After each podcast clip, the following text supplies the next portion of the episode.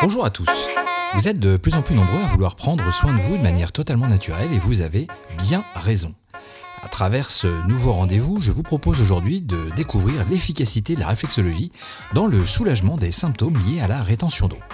Alors, si certains jours vous n'arrivez plus à rentrer dans vos jeans tellement vous vous sentez serré, si vous avez les jambes gonflées ou si, comme de nombreuses femmes, vous êtes gêné par ces 2 kilos en trop avant ou pendant votre cycle menstruel, voici quelques conseils pour éviter d'avoir à renouveler votre garde-robe.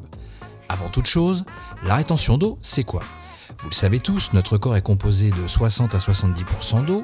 La rétention d'eau, c'est l'accumulation au sein des tissus que l'on appelle également œdème. Ces gonflements peuvent se développer au sein d'une partie spécifique du corps ou à plusieurs endroits, mais généralement, les accumulations sont principalement localisées dans la partie inférieure des jambes ou encore des chevilles. Il peut y avoir de nombreuses causes à la rétention d'eau.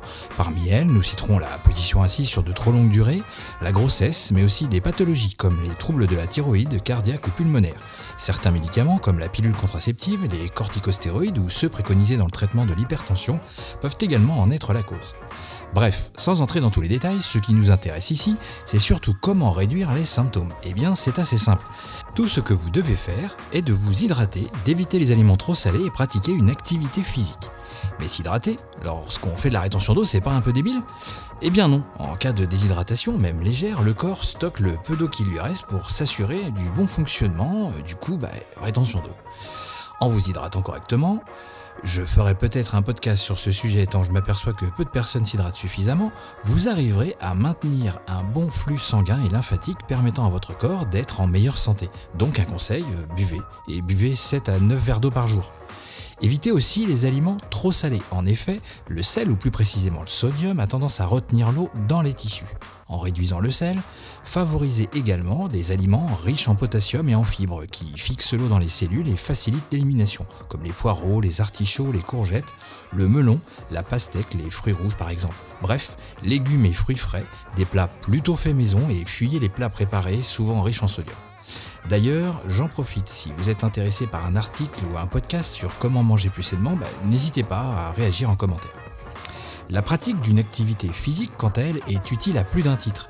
Lorsque vous passez de longues heures en position assise, le sang, globalement les liquides du corps, ont tendance à descendre dans l'extrémité les plus basses, les jambes, les chevilles, provoquant cette sensation de jambes lourdes. L'activité physique contribue à augmenter la circulation sanguine et lymphatique, ainsi qu'au soulagement de cette sensation désagréable. N'oubliez pas que le système lymphatique ne circule pas grâce à l'activité d'une pompe comme pour le sang grâce au cœur, mais par le mouvement des muscles. En clair, plus on bouge, et eh bien plus ça circule. Et la réflexologie dans tout ça par son action immédiate sur les zones les plus sensibles, la réflexologie plantaire est une grande aide dans le traitement des symptômes de la rétention d'eau.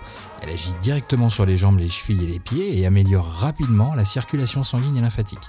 Pour une efficacité maximum, prévoyez deux séances de 30 minutes par semaine pendant les deux premières semaines, puis une séance hebdomadaire pendant six semaines.